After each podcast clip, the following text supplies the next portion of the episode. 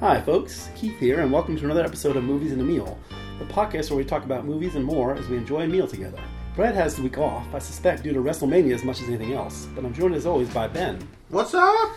Hey, bring the Brad spirit. and this week, I'll take the lead as we take a look at three movies out now the action powerhouse John Wick Chapter 4, the art house contender Tori and Lokita, and finally, my favorite of the week, the Sundance hit in theaters now, 1001. So, starting off with John Wick Chapter 4, Ben, tell us, what's this movie all about? Well, well you We- we've I, I should, it. I should say, you and Brad have already seen it. Yeah, so, we, we, you know. already reviewed it. You know, Keith couldn't join us last week, so this is really Keith just uh, doing some pickup. Uh, the quick summary, though, I believe both Brad and I gave it a four and a mm-hmm. half, and we thought it was definitely one of the better entries in the series, maybe even number one.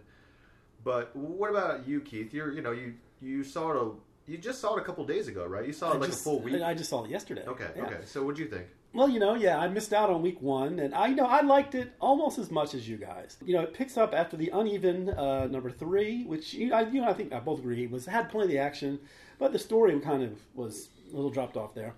I will say my only real and minor beef with this one comes with the big bad here. Bill Skarsgård is the Marquis. He's just a really milk coast kind of villain, and in this kind of world, I expect more. I didn't enjoy throughout the way they poke holes in his supposed menace, and you know that added to the fun of it.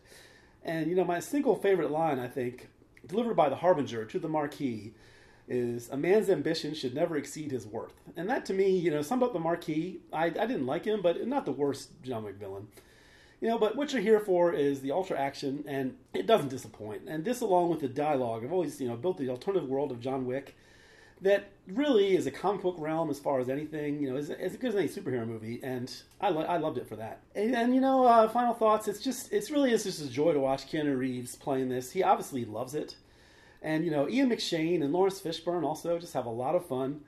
I think my favorite though was Donnie Yen. It's always good to have new assassin in this world, and Caine, his his blind assassin, is just so much fun to watch. He and uh, John Wick team up as much as they can for the finale is just perfect. As far as the action, you know, if you've never seen The Warriors, um, you know, I understand not that many people have, but if you have seen it, the last hours of this is not just you know a tribute to the Warriors; it is a flat out remake, basically, of Walter Hill's The Warriors, and it's insanely fun. The action just keeps building and building throughout that. I think my favorite action sequence, though, is you know it just shows you how crazy the world of John Wick is. That this all builds up to well, Ben and I we'll take the spoilers off, even though they they, they did it last week. The You know, been out a week. yeah, so- well, it all builds up to you know a duel, but to get there, John Wick has to regain his his family cred, and he has to get his family crest back. And to do this, they set him out to um, you know take out the killer K I L A, the perfectly named assassin for this kind of world. And that action sequence, which starts off with the um, high stakes card game into the nightclub, is the best action sequence I've seen in a long time and not just not just the way it plays tribute to Walter Hill, but also even more than the other movies, it plays tribute to John Woo. You know, with the with the church scenes, the birds. There's just action. They love action movies, and you can tell throughout this. I'll give it slightly less than these guys. I'll give it four stars, but I love this movie. And you know, Ben and I will get into a little bit here. The ending is not that ambiguous. But Ben, do you think there will be a John Wick Chapter Five? You know, I, I talked to Brad about this last week, and I guess it depends. You know, Chad Stahelski, who's the director, mm-hmm. I think he said that, you know, they're going to at least give it a rest for a while. And I think some of the other producers had also said, you know, it's kind of up in the air, and they've kind of left it like that. I mean, if they just ended the series here, I think it would be ending on a good note. But mm-hmm. if they want to do one, aka if the money is there or Yeah. they're really interested, um, you know, they could do that too. Like I was telling Brad, you know, they still have a spin off in the work called The Continental about the hotel. I don't know if that'll change a little bit, unfortunately, given, you know, the the sudden passing of Lance Reddick. I don't know if he how much he was going to play into it. And then there's also a ballerina spin-off that's going to star Anna Armas as a character that was introduced in the third movie. But, you know, having seen it a week ago, I really haven't changed my opinion that much. I would say, with something I forgot to say when we recorded last week's episode, is that, you know, this movie is a textbook case on why I think the Oscars should have a stunt Oscar. Obviously, like, Keanu is doing his, a lot of his own stunts, and that man is 58 years old. Yeah. He's running around and jumping, and he's just great. But the amount of stunts and the choreography and just the fact that it's super dangerous to do action movies and things like that. But I mean, you think about like what happened with Alec Baldwin and just like what happened, the consequences of, of not being on point for for stunts. Um, you know, it's just like if I had to do two new categories for Oscars, I would put probably like a best newcomer, rookie of the Mhm, year type absolutely. person, and also stunts because they're the only field I think that do not get any kind of recognition by the Academy. Really, I mean, you know, makeup does, costume, sound, editing, all the technical people will get some sort of you know awards or something like that. But stunt people, I mean, they literally put it on the line. Yeah, and then the you know the like I said, the last hour of this movie is pretty much nonstop action, and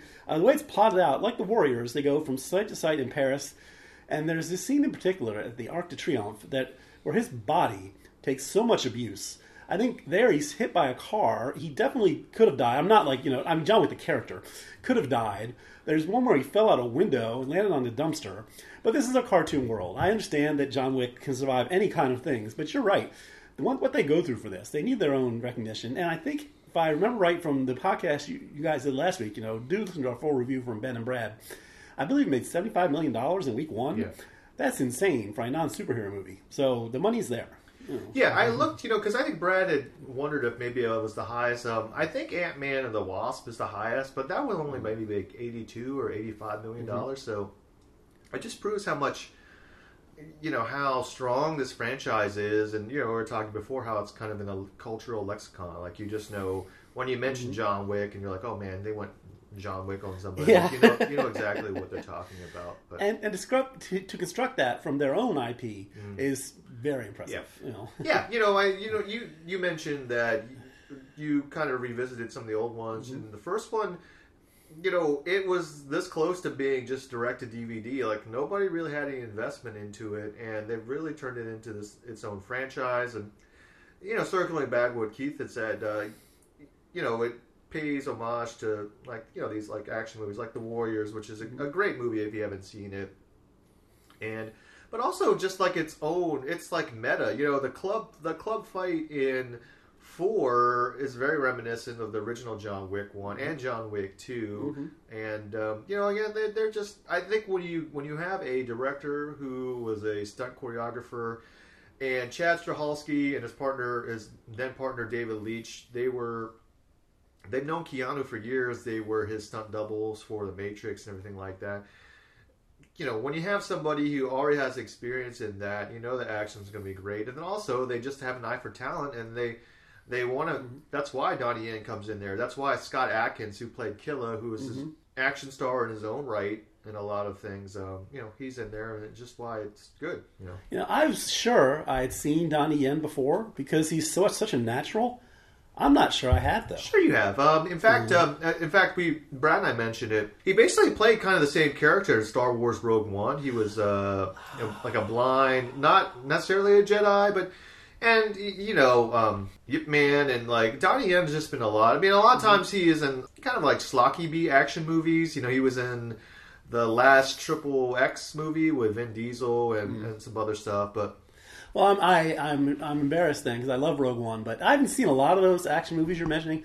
But he was just the perfect addition to this world. He slid right into that role, and he's he's so good. Yeah, know. yeah, for sure.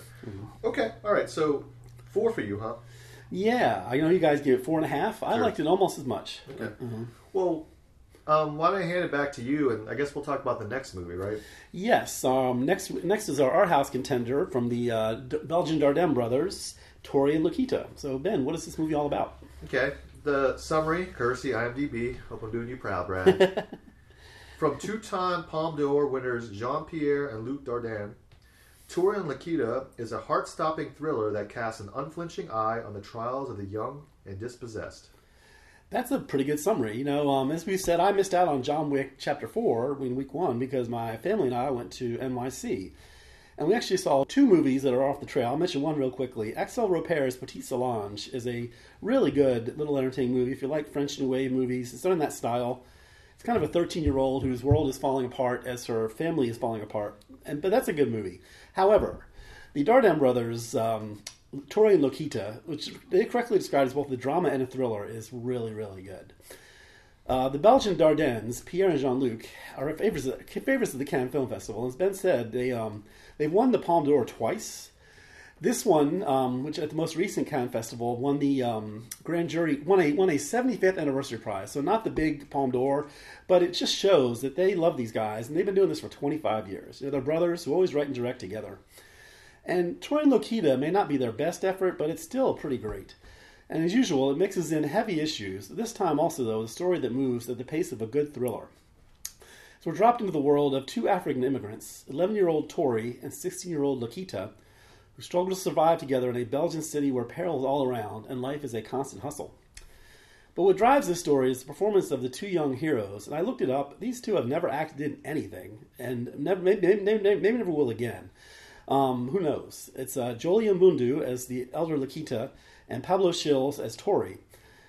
And both of them, you know, like I said, they're making their acting debuts, and it's just there's just raw performances give this kind of the reality that the Dardennes are known for, and it really, really thrives here. I'm not spoiling too much because you find out early on, but Tori and Lokita are, are posing as brother and sister when what they really are is, you know, they met on they met on the boat coming from Africa, and they're kind of bonded by circumstances rather than blood, and they kind of get together and they help each other survive. And as Lokita fights expedition back to Africa, the two of them they survive on their wits as best they can, kind of dealing drugs for a local thug known only to them as the chef. And Schils, you know, who plays the younger, um, the younger, Tor- younger Tori, is actually he's he's the better of the two. They're both really great, but he's constantly in motion and in peril as he works out with the forces that want to do him in, riding his bike all around this unnamed Belgian city to raise the money he thinks will help Lokita out of her bind. The only reason I can't rate this one any higher is you have to be brace yourself. This is a bleak movie. It's always pretty depressing with the Dardennes because it's steeped in reality, but the ending of this one is bleak, so it will scar you for a long time. But along the way, it is still pretty thrilling to watch the extraordinary relationship of these two outstanding actors. And for that, despite its very bleak ending, I'll give Tori and Lokita three and a half stars. I don't know where you'll be able to see it. Um, you know, I saw it at, like I said, an art house theater in New York. I think it will probably be streaming Dardennes kind of stuff appears on Prime, but if you like their movies, uh, keep an eye out for it. This is normally where we do Rotten Tomatoes. I already look as a preview. There isn't an audience for probably because again, it's probably mm-hmm. just not readily available. So you only have to guess the critic score this time. Oh wow! Um, I didn't even think about it because I wasn't sure there would be one. Um, they people always like their movies, but like I said, this one's a little bleak, so I'll go eighty-five. Okay, almost almost spot on. Eighty-seven. Okay. Critics' consensus, uh, courtesy of Rotten Tomatoes. Another humanistic gem for the Dardennes, Tori and Lokita puts his characters in heartbreaking circumstances while insisting on their intrinsic dignity. Uh, that's very accurate. Like I said, you had, just have to brace yourself. Okay, all right. So on to the next one, Keith. All right. Well, next up, we're keeping it not quite in the art house lane, but it is the Sundance hit, 1001. And Ben, what is this one all about? Sure. Summary, courtesy IMDb. After an unapologetic and fiercely loyal Inez kidnaps her son Terry from the foster care system, mother and son set out to reclaim their sense of home, identity, and stability in a rapidly changing New York City. That's a very good summary, and I'm glad they mentioned you know the rapidly, rapidly changing New York because that's as much what the movie's all, this movie's all about you know, I enjoyed the few movies I was able to see at this year's virtual portion of Sundance, but you know, they're rightly pushing the live festival more as it goes back to being live. And so this one, it's the debut and from writer director A.V. Rockwell, but it, they made its premiere at the live portion, which I didn't get to see. But it's been well worth the wait because this movie is really, really pretty stunning. I knew it was a big hit with the audience and critics because following in the footsteps of heavyweights Minari and Coda, it brought home the coveted Grand Jury Prize. I still didn't really expect it to pop up here, but I'm definitely glad it did. In the movie, Teyana Taylor plays, for lack of a better word, a hustler, who, as the movie opens, is just getting out of Rikers Island in the early 90s. And you can tell from the opening shot a pretty stunning aerial view of the humongous Rikers complex. Now, this smart movie will be as much about NYC at that time, the early 90s and into 2000s, in particular the dawn of the stop and frisk policies and boom of gentrification, as it is about Taylor's Inez de la Paz. But don't let that take away from just how amazing the R&B singer, dancer, choreographer, and wife of baller Iman Shumpert is in pretty much her big screen acting debut. Her portrayal of Inez, a wounded fighter we want to cheer for even if she makes some maddening decisions, is a real star-making turn. As she's out of Rikers, she spots the now seven year old son she had to leave behind living in a group home. After learning he injured his head in the foster home, she makes the life and movie altering decision to abduct him from the hospital so they can make a life together in Harlem and be the family she never had. As Ben said in the summary, you know, I'm not spoiling too much there because that's kind of how it, what launches it. But the range of emotions Inez runs through in that one scene as she decides to abduct him from the hospital is just staggering. And it sets in motion what becomes a real acting showcase all around. Her son Terry has played a trio of young actors as the story spans about 10 years, and they're all her equals here.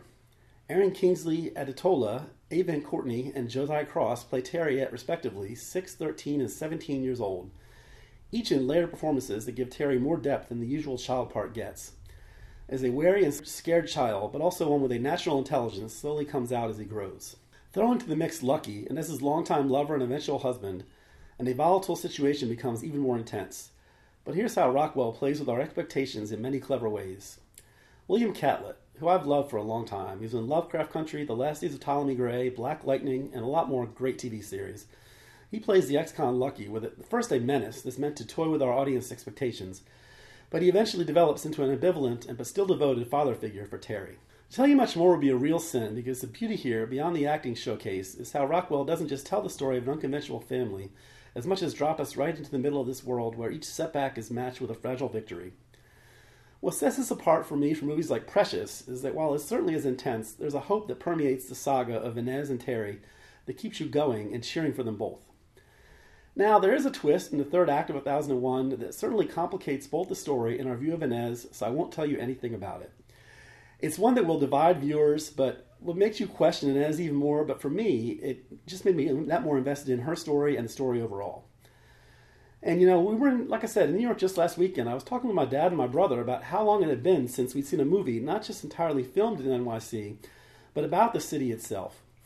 You know, what makes this movie so strong beyond the acting is that Rockwell really delves into that Giuliani, into Bloomberg era New York, and how stop and frisk and really gentrification just changed the city forever. For that portrait, and like I said, the uh, strong performances throughout, I will give this four and a half stars. And I don't know how long it's going to last in movie theaters. I looked it up. It, I didn't think it would come here, but it made seven hundred thousand in one week, which is pretty good. If you like art house movies, I would recommend thousand one while you can see it. Okay. All right, so it's time for Rotten Tomatoes. Uh, we do have two scores on this one, so you want to guess critics and audience? Excellent. I will. I'm going to go critics. I know, even with the ending, I think critics like this one a lot. I will go a little lower than Dardennes. I'll go 80. Okay. And the fans, I will go 90. You know, kind of close, but um, actually low. So critics, 96%. Wow. Audience, 84%. And the critics' consensus is a tribute to parental devotion and a testament to Teyana Taylor's talent. 1001 presents a heart wrenching portrait of perseverance in the face of systematic inequality. That is a great description. I will say, like I said, once you get to the third act and you find out the nature of the true relationship of Terry and Inez, it will divide viewers somewhat, but that made it all the more intriguing for me. So search this one out. Yeah, I was interested. You know, uh, I think we saw a trailer for it, maybe in front of some other movies like Shazam, of all things. Okay, so I don't think we have anything else to talk about, right? Do you have anything else to add? No, I don't think so. Hopefully, Brad is enjoying WrestleMania. and He'll be back next week. Well, you want to do the plugs then, Keith? Sure. Um, you can reach us at moviesandamilog at gmail.com and find us on Movies and a Meal at tw- on Twitter. And, you know, give us a listen on iHeartRadio, Stitcher, Apple Podcasts, or wherever you find your podcasts. Okay, all right. Well, I think for this episode of Movies and Meal, then, I'm Ben. And Keith. All right, see you.